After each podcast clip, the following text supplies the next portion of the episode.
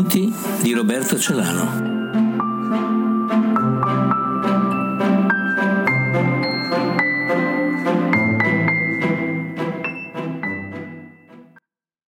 Titolo del racconto Le favole.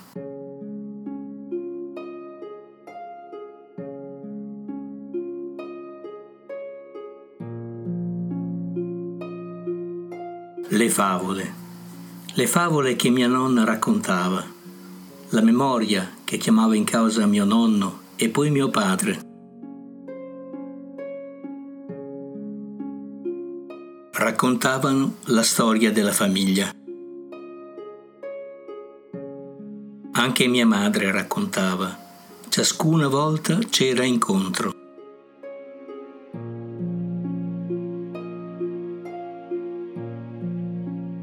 Solo che l'incontro, lo intendo oggi, non avveniva con le persone che raccontavano, ma con una provocazione che a me sembrava entusiasmante e infinita.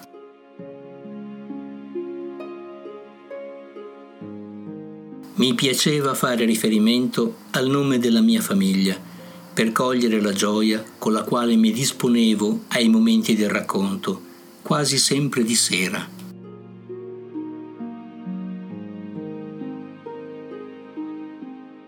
A una certa ora, il nonno, o mio padre, o mia madre, in un rito quotidiano indiscusso, quasi raccomandato, procedevano a chiudere ogni imposta di ogni finestra della casa.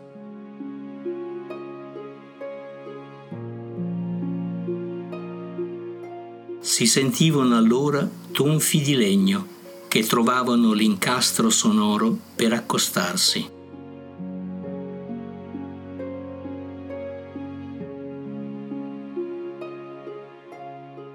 Mio nonno si metteva al tavolo per il solitario di carte napoletane che planavano dalla sua mano in atterraggi a velocità variabile.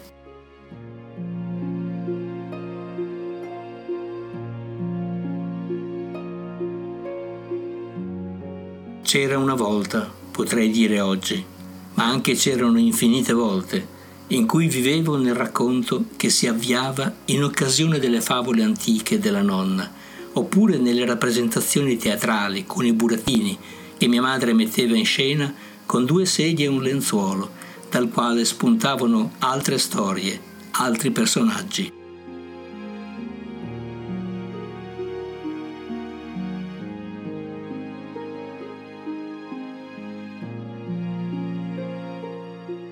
Mi faceva piacere collegare queste gioie al nome della mia famiglia. Crissandrelli fece questo. Crissandrelli veniva da lontano. Crissandrelli era molto stimato.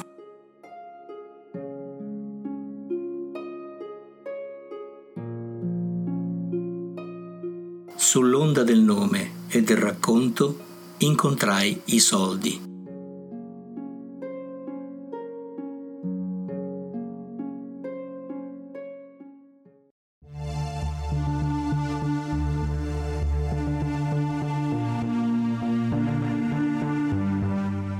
I Crissandrelli venivano da lontano.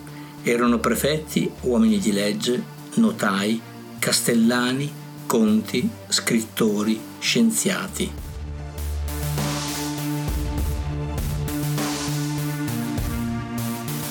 Mi trovavo in cielo, fra illustri antenati di cui potevo essere fiero e proseguirne le tracce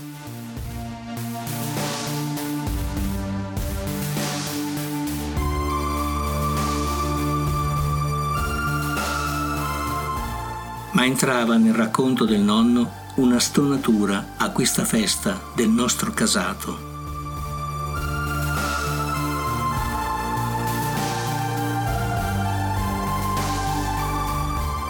Quando gli chiedevo di suo padre, in quelle indagini coinvolgenti che mi prendevano per verificare la mia esistenza, egli parlava d'altro, forse rappresentava l'altro di cui è meglio tacere.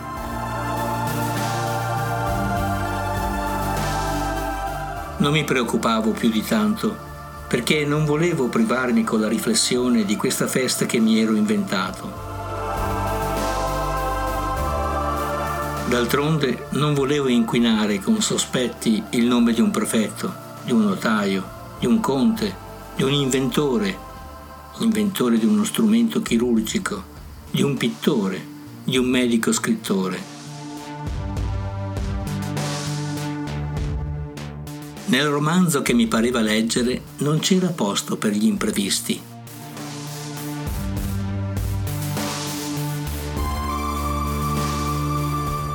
Come capita nelle favole, in cui il narratore introduce il personaggio buono e quello cattivo, un bel giorno mia madre mi volle dire la verità, quella verità che anche mio padre confermò.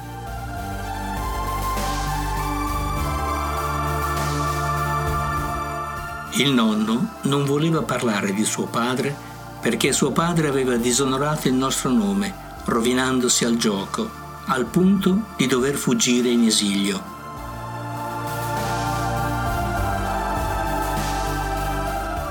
Fu così che mi parlò dei soldi perduti, dei soldi occorsi, dei soldi buttati via.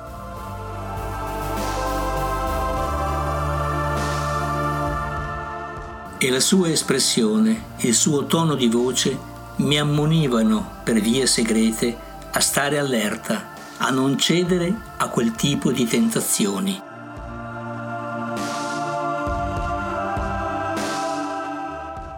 Da quel momento la mia attenzione nei racconti che ascoltavo da mio padre e da mio nonno si fece più acuta.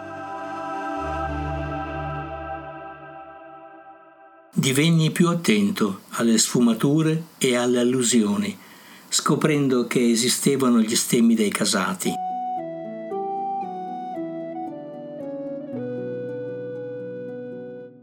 Il nostro era molto particolare. Mi disse mio fratello che era stato ricostruito in base ai documenti emersi nelle ricerche araldiche di nostro cugino.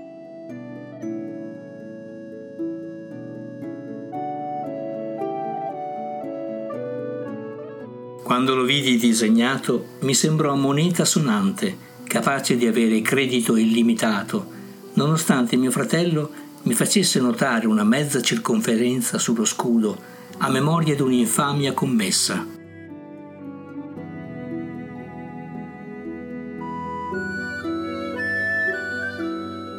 Almeno in araldica quello era un segno di infamia.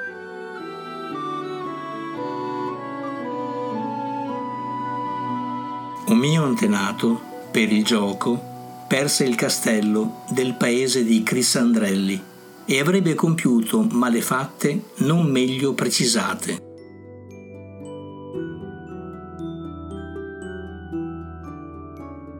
Tutto il patrimonio andò perduto. Fu inevitabile per me collegare questo episodio con quello relativo al padre di mio nonno. Il lontano conte del castello e il padre di mio nonno si davano appuntamento nella mia fantasia, quasi a fondersi nella stessa persona. Infamia. Questa parola cozzava violentemente con la fama degli altri antenati.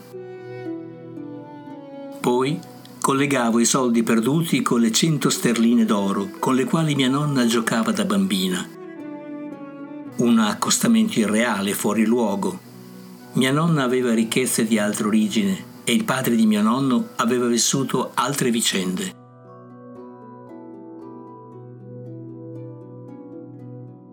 Eppure la storia che mi raccontavo non voleva saperne di coerenza o di logica.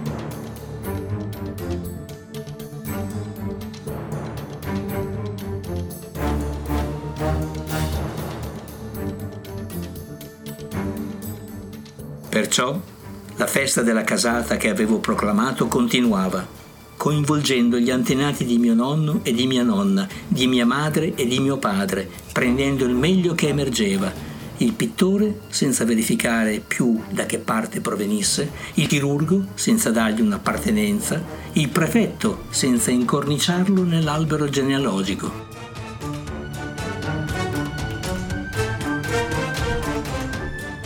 Erano Chris Andrelli, famosi e non infami, e senza accorgermene anch'io non ammettevo il padre di mio nonno e il conte che perse il castello, indegni di turbare la festa.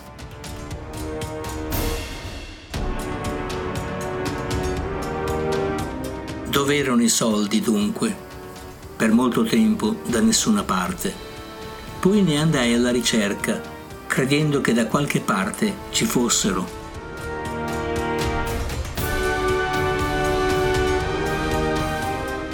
Li cercavo nell'omissione che ne faceva il nonno, nel fascino che mio padre attribuiva loro, nella paura di non averne che mia madre diffondeva, nella certezza di averne sempre, che non aveva mai turbato mia nonna paterna.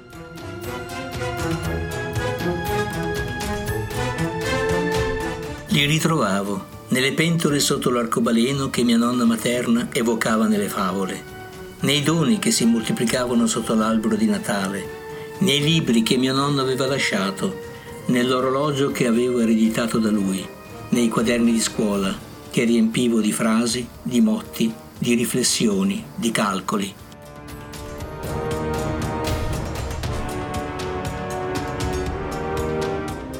Mio padre era anche numismatico e lo osservavo spesso riordinare e pulire le monete della collezione. Erano soldi quelli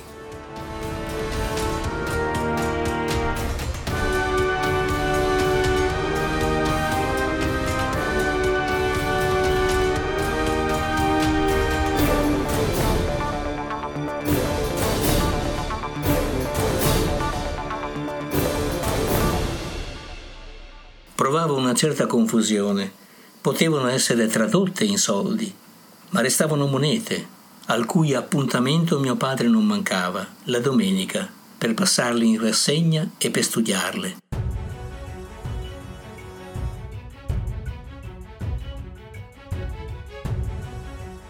Mi sorprendevo a fare strani accostamenti, pensando che quelli non potevano essere i soldi perduti dal conte del castello, o dal padre del nonno.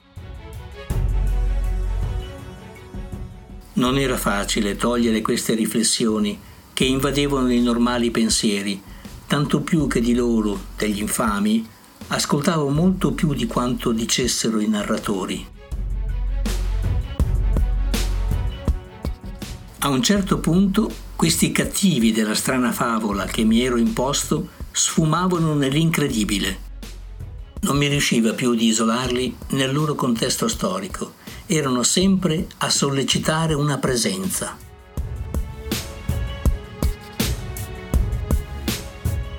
A nulla valeva che avessi dimenticato il loro nome di battesimo. Come per una rimozione, più volevo cancellarli e più risaltavano quasi che i Crisandrelli fossero stati proprio loro e non altri.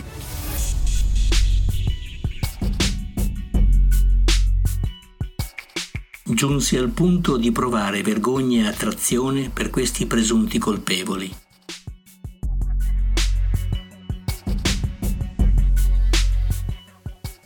Non sapevo perché, ma nei miei ragionamenti sui soldi loro non potevano essere più esclusi.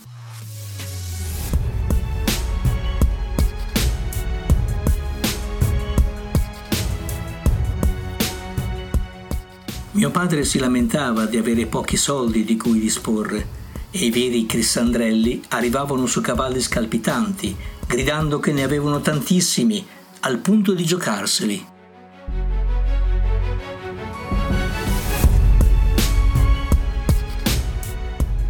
Concludevo che fossero loro i detentori dei soldi. Gli antenati più degni, invece, artisti e uomini politici, li trasfiguravo, non ricchi, ma benestanti.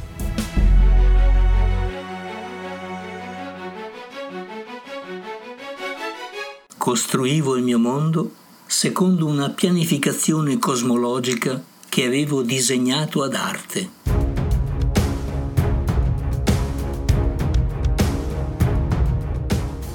Figurarsi la meraviglia che mi prendeva quando bussavano alla porta gli imprevisti e i contraccolpi legati ai soldi che attentavano alla mia fortezza.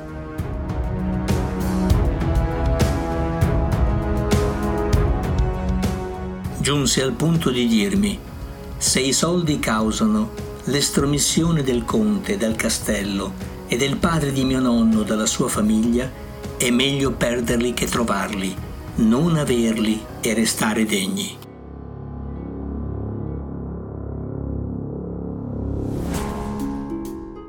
Attribuivo alla sessualità, ai soldi, la colpa di avere rovinato i miei avi, dimenticando gli avi più degni e non meno ricchi, anche se di intelletto.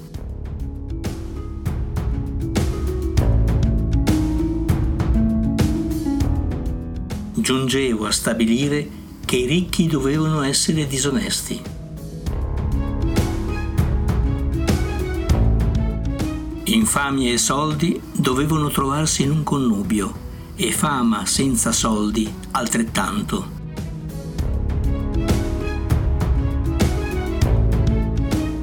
In questo formidabile equivoco il nome Crissandrelli si divideva fra il ramo nobile e quello cadetto, con una questione ulteriore. Il ramo nobile spettava al primogenito, che non ero io, e quello cadetto poteva scegliere il convento o l'avventura. E in questa fantasmatica scelsi l'avventura e cercai di staccarmi una volta per tutte dal ramo nobile dell'infamia.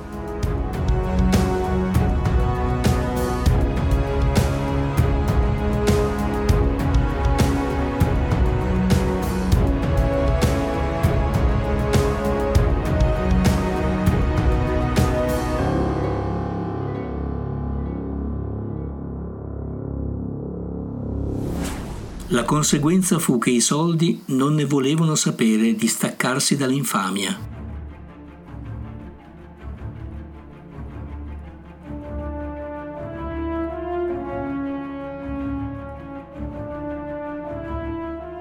C'era poi un altro aspetto che i soldi comportavano per me.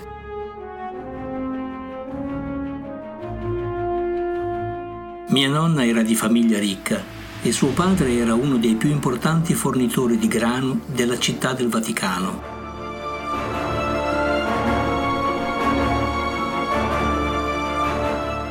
Si narrava che per visitare le terre che lo producevano occorressero due giorni a cavallo. Mia nonna paterna, da bambina, giocava con cento sterline d'oro Quando mia nonna sposò mio nonno, si trasferirono a Bologna, da Vasto, in Abruzzo, dopo aver venduto vari possedimenti. Mio nonno non aveva nessuna voce in capitolo per l'amministrazione del ricavato, perché le ricchezze erano amministrate dalla madre di mia nonna.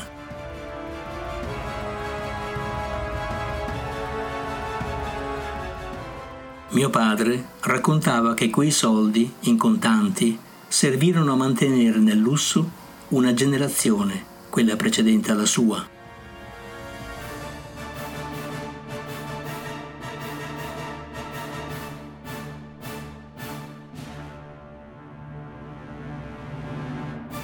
In casa, il luogo in cui stavano i soldi era un mobile antico, intarsiato con maniglie dorate, dai cassetti con scene di caccia e la ribaltina a scrittoio, nelle cui profondità vivevano vari nascondigli.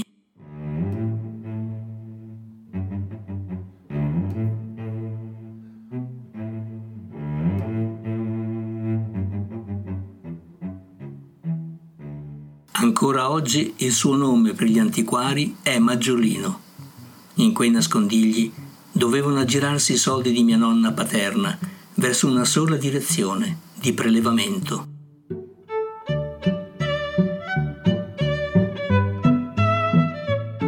In contrapposizione, gli avi di mia madre erano senza segreti e ne deducevo senza soldi.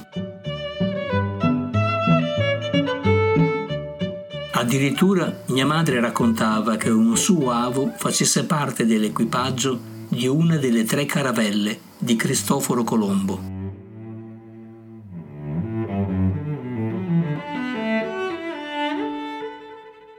Anche se mia madre avrebbe voluto correggere i miei ricordi, a quel tempo ritenevo la sua famiglia povera di soldi e ricca di ingegno. Invece mia madre tentava di spiegarmi che i suoi parenti erano benestanti, anche se io li avevo catalogati come parenti poveri di serie B.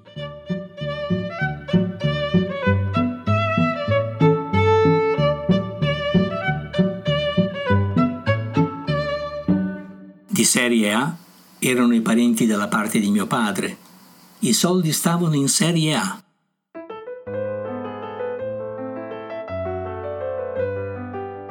In serie B mettevo la sopravvivenza, la necessità, ma anche l'ingegno e l'invenzione, perché ciascun parente di mia madre si ingegnava e non perdeva occasione per fare e costruire. Comunque, l'idea che dovessero essere poveri non mi abbandonava.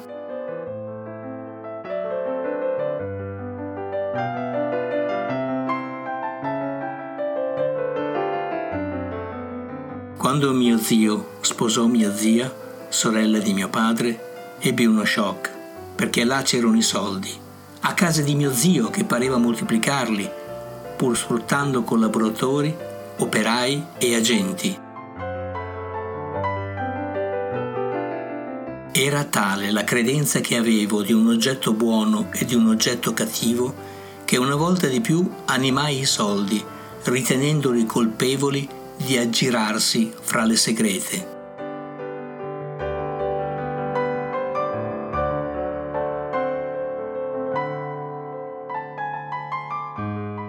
Non era sleale mio zio, ma i soldi lo avevano reso sleale. Ancora soldi e infamia, sessualità e colpa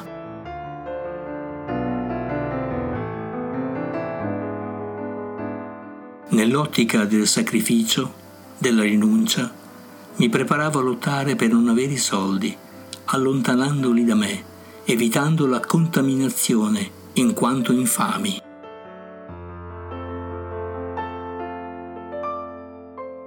All'apparenza invece, a modo mio, li cercavo, ignaro della mia più segreta opposizione.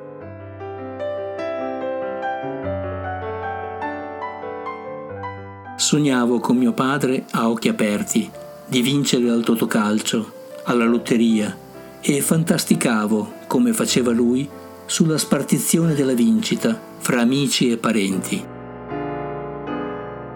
C'erano più soldi nel racconto di mio padre che soldi circolanti nella nazione.